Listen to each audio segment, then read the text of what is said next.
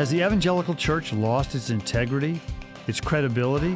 What does it mean that the church must, quote, lose its religion in order to regain its soul?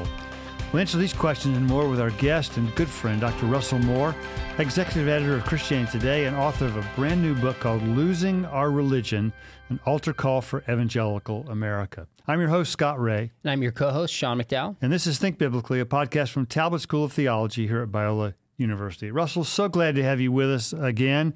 Uh, you're oh, one, I'm always thrilled to be with you. You're mm. one of you're one of our very favorites here. Uh, well, likewise, and appreciate so appreciate your book. Uh, you know, this this was this is one to read slowly and carefully. Um, and my guess is it, it's also it sounds like it's the culmination of quite a long spiritual journey for you. So, how, how would you summarize the backstory behind this that motivated you to write it at this time? The the backstory really came out of a bunch of conversations that I was having uh, with people who were coming to me and saying, I'm just almost in a place of despair. Hmm. And I was actually also having that conversation myself with, with, with people that I trust and working through that sense of is is everything as crazy as it seems and is there an off ramp to all the craziness so it was it was working my way through those conversations really was the the starting point to write the book we had you on about five years ago, which was close to the beginning of this podcast. Interestingly enough, you were one of our early guests. Thanks for joining us. But I distinctly remember you said there were some subjects which you asked us not to go there, namely uh, related to a particular controversial candidate named Donald Trump. Yeah. But in this book, you don't pull any punches, not only on that topic, but on others. What's changed? Well, I decided when I wrote this book that I was going to speak very honestly and bluntly as I could mm. uh, to people as as though I were sitting with them talking to them hmm. because mm. It's it's it's at a place where I think that there are a lot of people who simply say, well, just let's just focus on the good things. Uh, and and that leaves a lot of people saying, I I must be the crazy one, or people who are saying, well, everything's lost, abandon everything. And I'm not in either of those positions. So I said, I'm just going to come with my whole vulnerable self. And there were times in writing this that my wife would say to me if she's reading along, um, are you sure you want to say that? Been there and done yes, that. Yes, we have. wait, wait, hang on. So did she win out or did you win out on this one?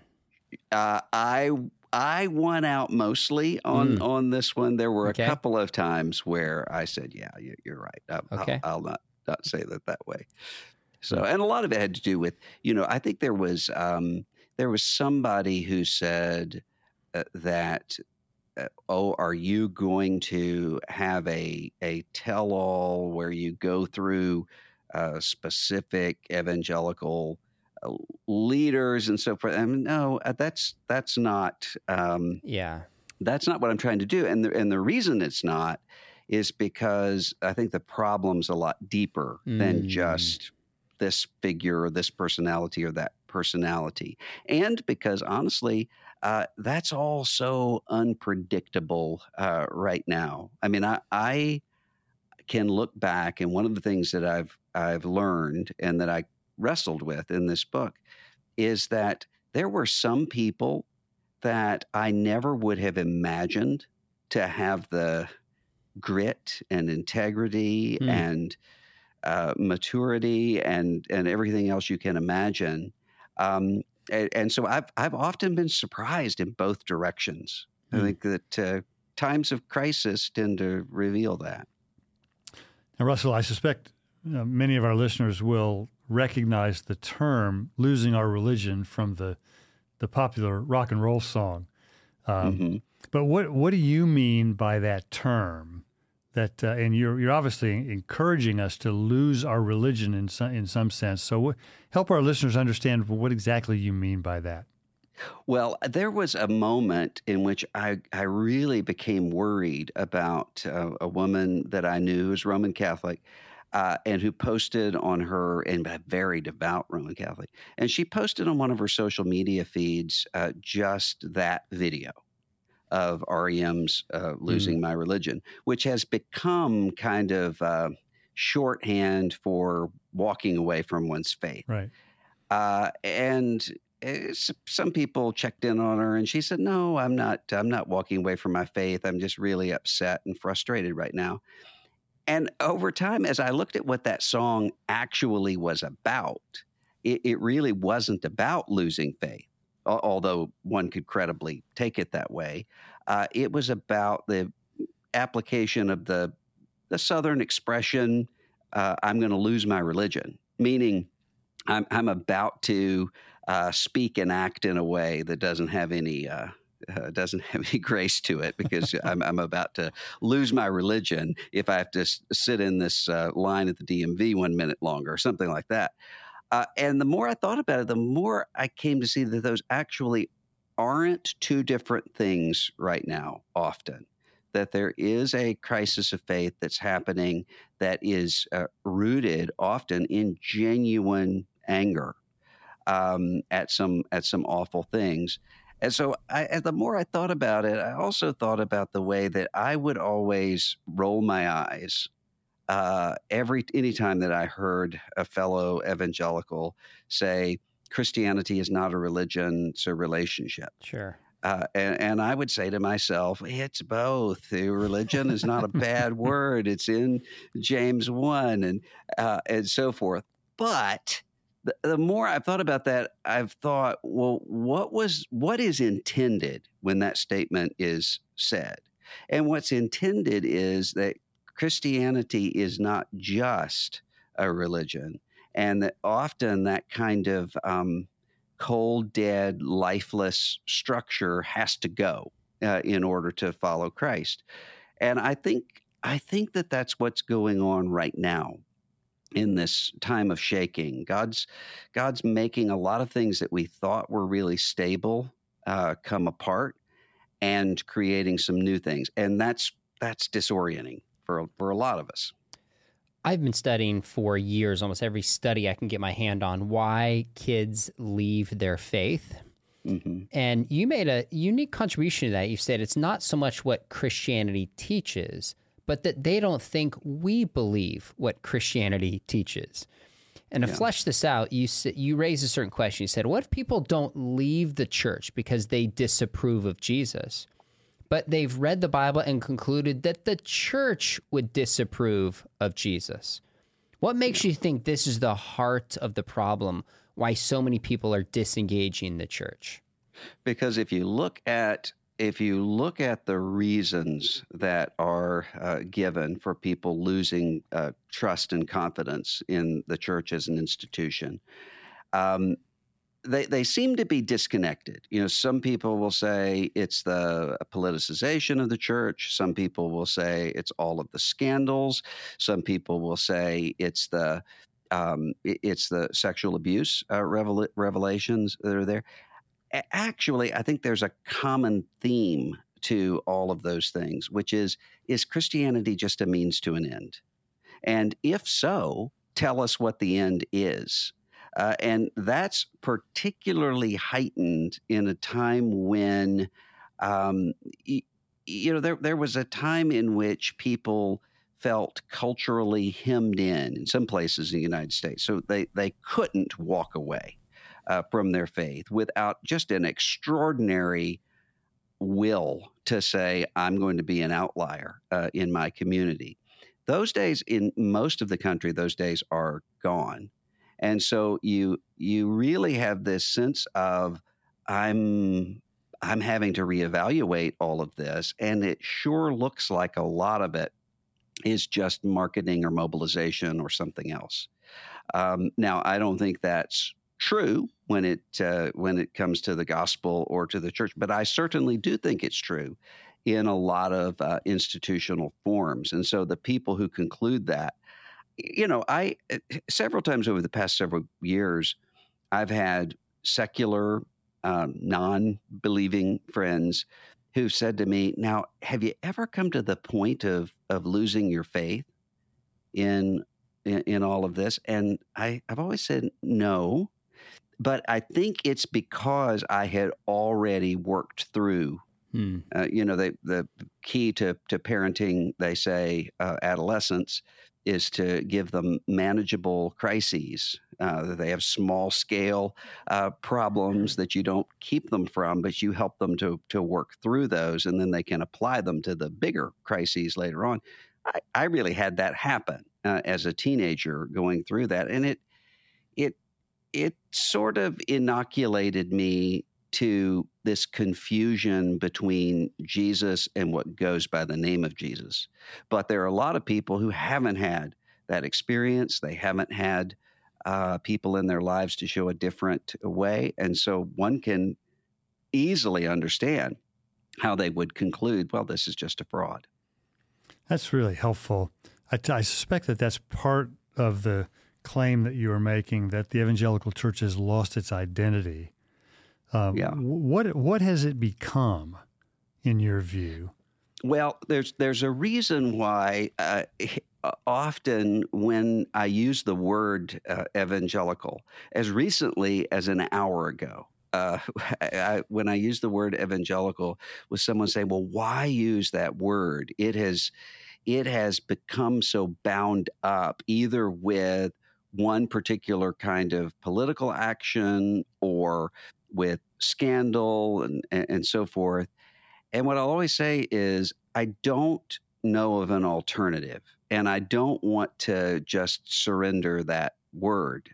Uh, but it is a a confusing time uh, for a lot of people who are saying, "Is this just another way to express um, who I who I am in terms of some tribe or the other?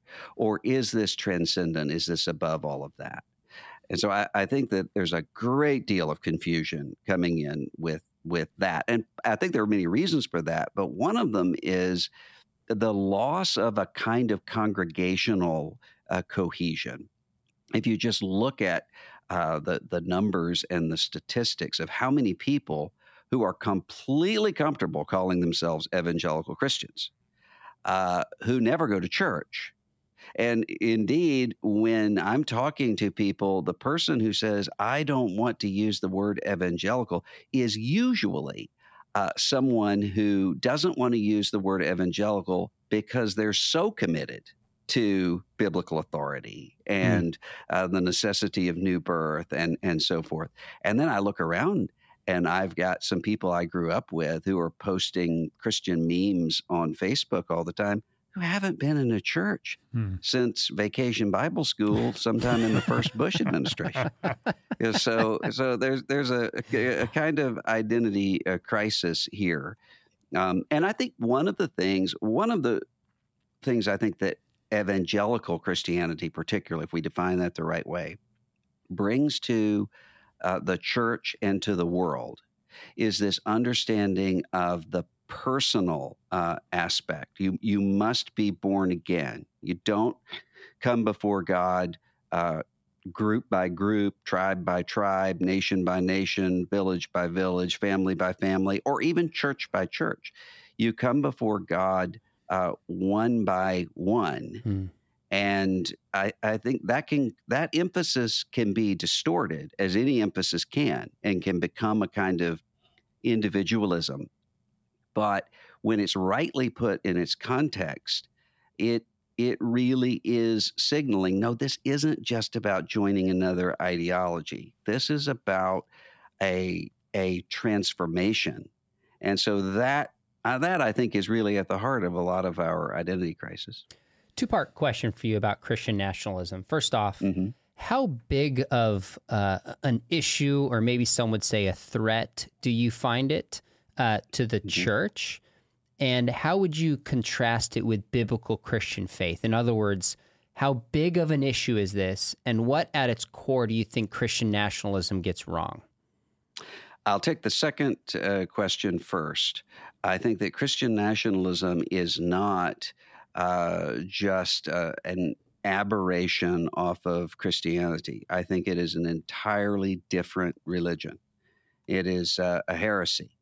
And I think what Christian nationalism does is to take um, the symbols, the the rituals, the authority uh, in many cases of uh, Christianity, and apply that as a means to an end of ethno nationalism. Uh, this is a huge problem to get at your your first question for a couple of reasons. One of them being that uh, you can see Christian nationalism emerging all over the world. It, it's happening all over the world with a lot of key common uh, characteristics. Uh, you see that with uh, the co opting of the Russian Orthodox Church by Vladimir Putin. You see that in France and in Germany and in the Netherlands and, and in various other places where there are movements that are Christian. But what they really mean, if you press the, the leadership, what really means to be Christian is to be French or to be German or to be Dutch or to be uh, something other than whoever the outgroup is. In the United States, one of the things that people will say is, "Oh, you shouldn't even dignify Christian nationalism by uh, by talking about it because it's such a fringe uh, movement," and that is not true. Uh, yes, you've got a lot of people in congregations who are uh, who, who would not uh, subscribe to all the tenets of uh, Christian nationalism, just as with other things. The prosperity gospel, for instance, the prosperity gospel was a huge problem, not because of what it was doing to one particular wing of TV evangelists or uh, or Pentecostals, but because it filters out in all kinds of ways where people don't even don't even know where ideas have come from but they start to believe that those things are are the case and that's that's exactly what's happening with christian nationalism right now is there's a and sometimes the way you see it is not so much in ideas as in adrenaline uh, what hmm. are the things huh. that cause somebody to become afraid and uh, anxious. And in in almost every case uh, these days, I, I can't tell you the last time that I've had to adjudicate a fight between two Christians over the Trinity uh, or, or, over Christology. It's usually over uh, some of those questions of of identity that are rooted in something else. I mean, I I, I knew of a a couple uh, where, there was almost a, a wedding that was almost disrupted because uh, the bride's couple were very concerned about the groom's couple, uh, the groom's uh, parents, because they didn't vote the same way. And this became a big sort of confrontation that you would think would be uh, almost Matthew 18 along the lines of finding out, oh, my daughter's marrying into an Asherah cult or something like that. Uh, that was what really energized. Uh, and and I think that's part of the that's part of the draw of a lot of these ethnic identity, nationalist, populist, or authoritarian movements is it gives this feeling of life, short term, and and I think that's a really dangerous illusion. Hmm. Well, I can't even imagine the dispute over who you voted voted for disrupting a, a wedding ceremony, not to mention a marriage. My goodness, that's wild. Well, they I think they got it worked out before I hope uh, so. before that. But wow. the fact that they even had to have that conversation yeah. is a, a, sign of yeah. something. Russell, there's so many insightful points in the book, uh, and some things that I hadn't, uh, frankly, I hadn't thought about before. One of the things you point out is that uh, one of the ironies of our own present moment is that our evangelical church wants to feel like a dominant majority and a beleaguered minority at the same time. And I, I mean, I can see we're wanting to be one or the other at different times, but I, I think that's a really insightful observation that we are lamenting, sort of looking back with nostalgia to the 1980s, and then, but also, you know, the the fear element sets in and we see ourselves as this beleaguered minority, uh, both at the same time. How how do we get to this place of wanting to have this both ways at the same time? Well, psychologists and sociologists uh, will uh, can can demonstrate that resentment and grievance are the strongest uh, when there is this sense of um, of a loss of status. Somebody's taking something away from you. Uh, so Amanda Ripley, who who does really good work on conflict, uh, talks about the fact that she she went golfing with a friend one time and she was terrible at it and she laughed and it was no big deal. She she wasn't humiliated by that or embarrassed by that. She said, "But if I had been Tiger Woods and had played that game of golf, it would have been a it would have felt like an existential threat and it would have been absolutely humiliating because you're the best golfer in the world arguably. Uh, and so that that really has has taken root for a lot of us a sense of well we're we're really the real america and most people are with us and yet we're persecuted and um, and mistreated. And one of the reasons I think that that happens is because it's it's very difficult for us to see the world the the way the Bible uh, frames it to us. That's that's why we have so many admonitions in the New Testament to don't conform to those patterns, but hmm. renew your mind. It's very hard uh, to see that, and so it's very hard to see that every era is an era in which there is darkness, and every era is an era in which there is grace and light. And so there aren't times when uh, you're victorious and times when you're defeated as a church. It's it's it's the common situation from the resurrection forward. It just manifests itself in different ways. So when you have that sense of status humiliation. Uh, people don't respect me in terms of my religion, and if that's if that's your audience, um, and you really care about that, then you add to that this sense of uh, I'm I'm going to lose everything. Uh, if someone is going to come and take this away from me, that can be a really really dangerous mix because what what the frantic reaction to that usually betrays is a lack of confidence. Hmm. If you, you know, there's there's a uh, Jewish uh, writer who said at one point, identity becomes the loudest where it's the thinnest. And I think we have we have seen that where people don't have a confidence in terms of who they are or what they believe, they they tend to become more anxious, more uh, angrier, more resentful, more filled with grievance.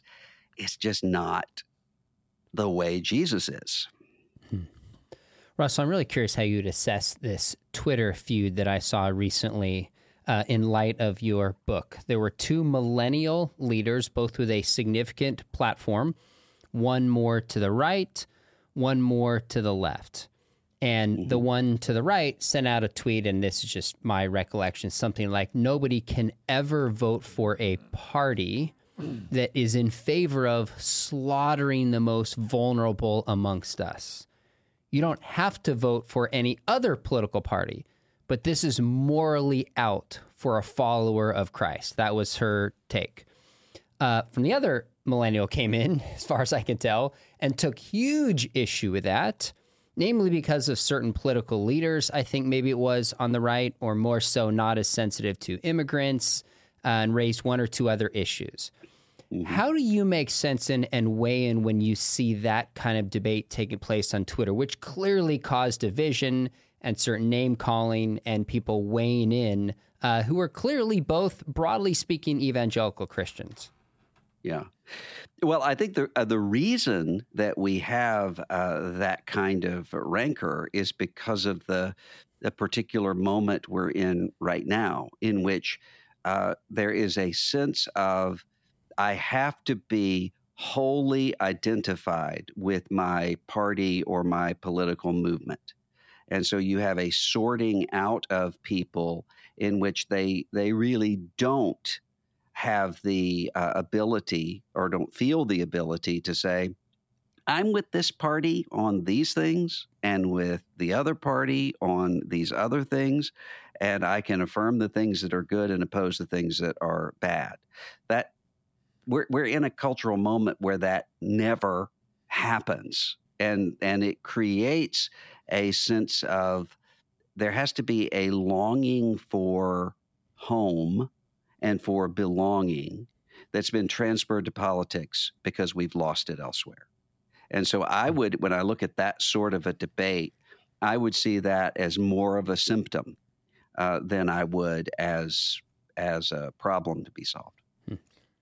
Russell, is, I, I, wonder if that's part of what you mean by uh, making peace with your homelessness, your your mm-hmm. own political and cultural homelessness, uh, and if so, help us in a little bit more detail what that looks like in practice. Well, if you if you look at uh, the example of Jesus, one of the things that strikes me is the way that um, all throughout the Gospels you have people who are uh, who are trying to figure out where he is in terms of their tribal boundaries. And what Jesus never does is to say, uh, I'm not with the Pharisees, so I'm with the Sadducees. I'm not with the Sadducees, so mm-hmm. I'm with the Zealots. I'm not with the Zealots, so I'm with the. He he transcends those things and has a sense of uh, belonging that is just different than that. And I think I think one of the things um, in Gospel of John, Jesus knowing where he came from and where he was going, and I think if, when you lose that, then you're going to have this frantic need to find a, a home. When in reality, I mean, one of the one of the things that Walker Percy uh, really insightfully uh, talked about in his book uh, "Message in the Bottle" back, uh, you know, for probably fifty years ago, is that um, the normal human condition is one of homelessness and longing. Uh, there's there's a reason why, and C.S. Lewis talked about this uh, too at the end of Mere Christianity, that there are these longings that we feel, and we can't uh, satisfy them, but these are signposts to something else. You're supposed to be missing this, and so there's a kind of homelessness that that is part of what it means to be in the faith. They went out uh, Hebrews 11, not knowing where they were going. Mm-hmm. Uh, and if they had wanted to return to their homeland, they could have, but they were seeking a different city. And I think that that's the normal Christian life. But when we don't have that expectation, uh, then we're going to become really threatened if we if we don't uh, completely feel at home or completely belong. And what that ends up doing is it, it actually means that I can't give myself uh, to my home and to my neighbors because I expect too much of them. And I expect them to meet needs that they can't meet. And so, if you have a, a different kind of belonging and a different kind of rootedness, then you make peace with the fact that I'm not always going to feel uh, completely at home and uh, and that's that's all right. And I say that um, not just at the kind of theoretical level, but at the gut, visceral, personal level. I mean, there there's a lot of shaking going on uh, right now in the world and in the church, and sometimes you have people who are saying, "Well, we need to have a you know, a seven point plan to turn this around. And I don't think that's the way that God works. I think that that part of uh, part of what it means for God to do a new thing is for us to come to the point of saying we don't know what to do. We don't know uh, which direction to go, except that it's whatever direction Jesus is going in and our eyes are on you, but we don't know exactly what's going to happen. and that that's not just uh, in in terms of the broad sweep of the church or the world. That's that's personally. I had a a friend who had lost his job called me one time and said he's trying to figure out what to do next. And he said, I think if God were speaking to me right now, he would say, and he had a, a list of things. And I stopped him and I said, you know, what if what if it's the case that if God were speaking to you right now, he would say nothing? Because that's so often what happens in in scripture is it seems as though that that hiddenness of God uh, actually is doing something. God is God is speaking in that, in allowing somebody to come to the end of their um, uh, of their their own resources and to be able to see something different. Mm-hmm. And I really, uh, I came to that the hard way uh, because there was a, there was an older man uh, in ministry who said to me at one point, I was going through a very difficult time and had a kind of dark view of the future. He said, You know, if you look back at your life and you ask, where was God most active in the sense of, of doing new things in my life? He said, I'll bet you it is not in those moments of triumph hmm. and elation.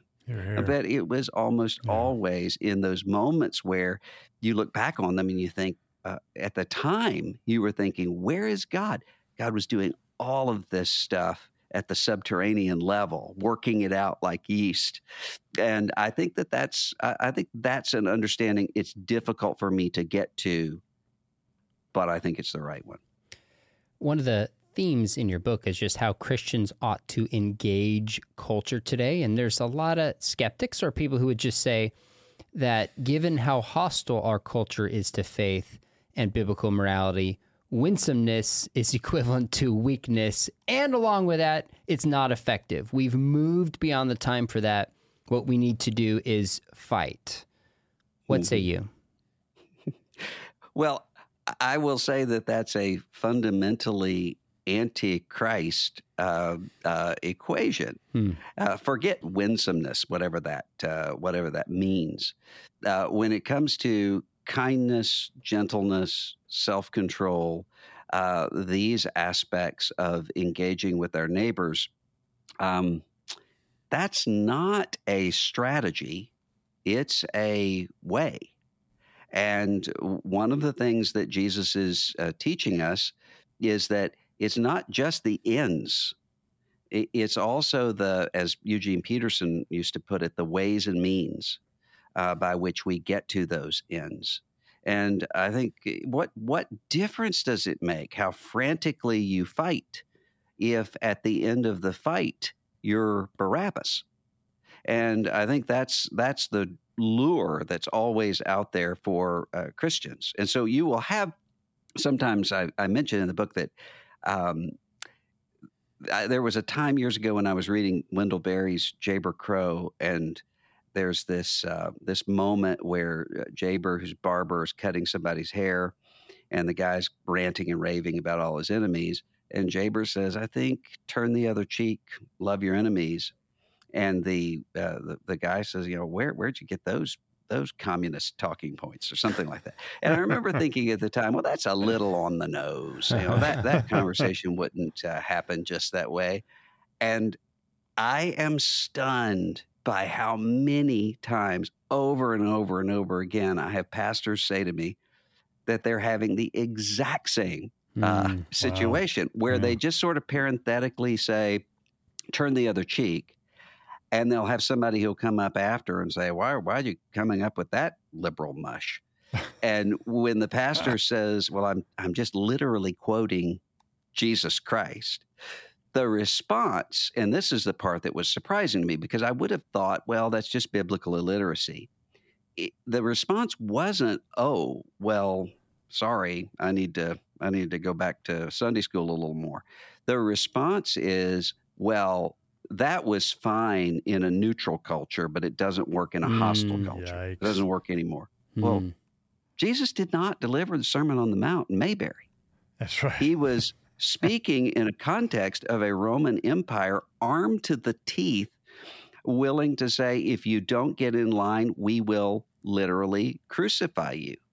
And so the the idea that uh, that Jesus was in this uh, placid golden age, and so therefore uh, taught uh, the Sermon on the Mount if you can afford it, uh, is just is just completely antithetical to the authority of, of Scripture. Russell, this is this is as we've expected. This is such a rich conversation. Uh, I so appreciate the insight and the wisdom that you have in the book, and I appreciate the fact that you're not pulling any punches, uh, and that you you told it honestly and straightforwardly and and openly.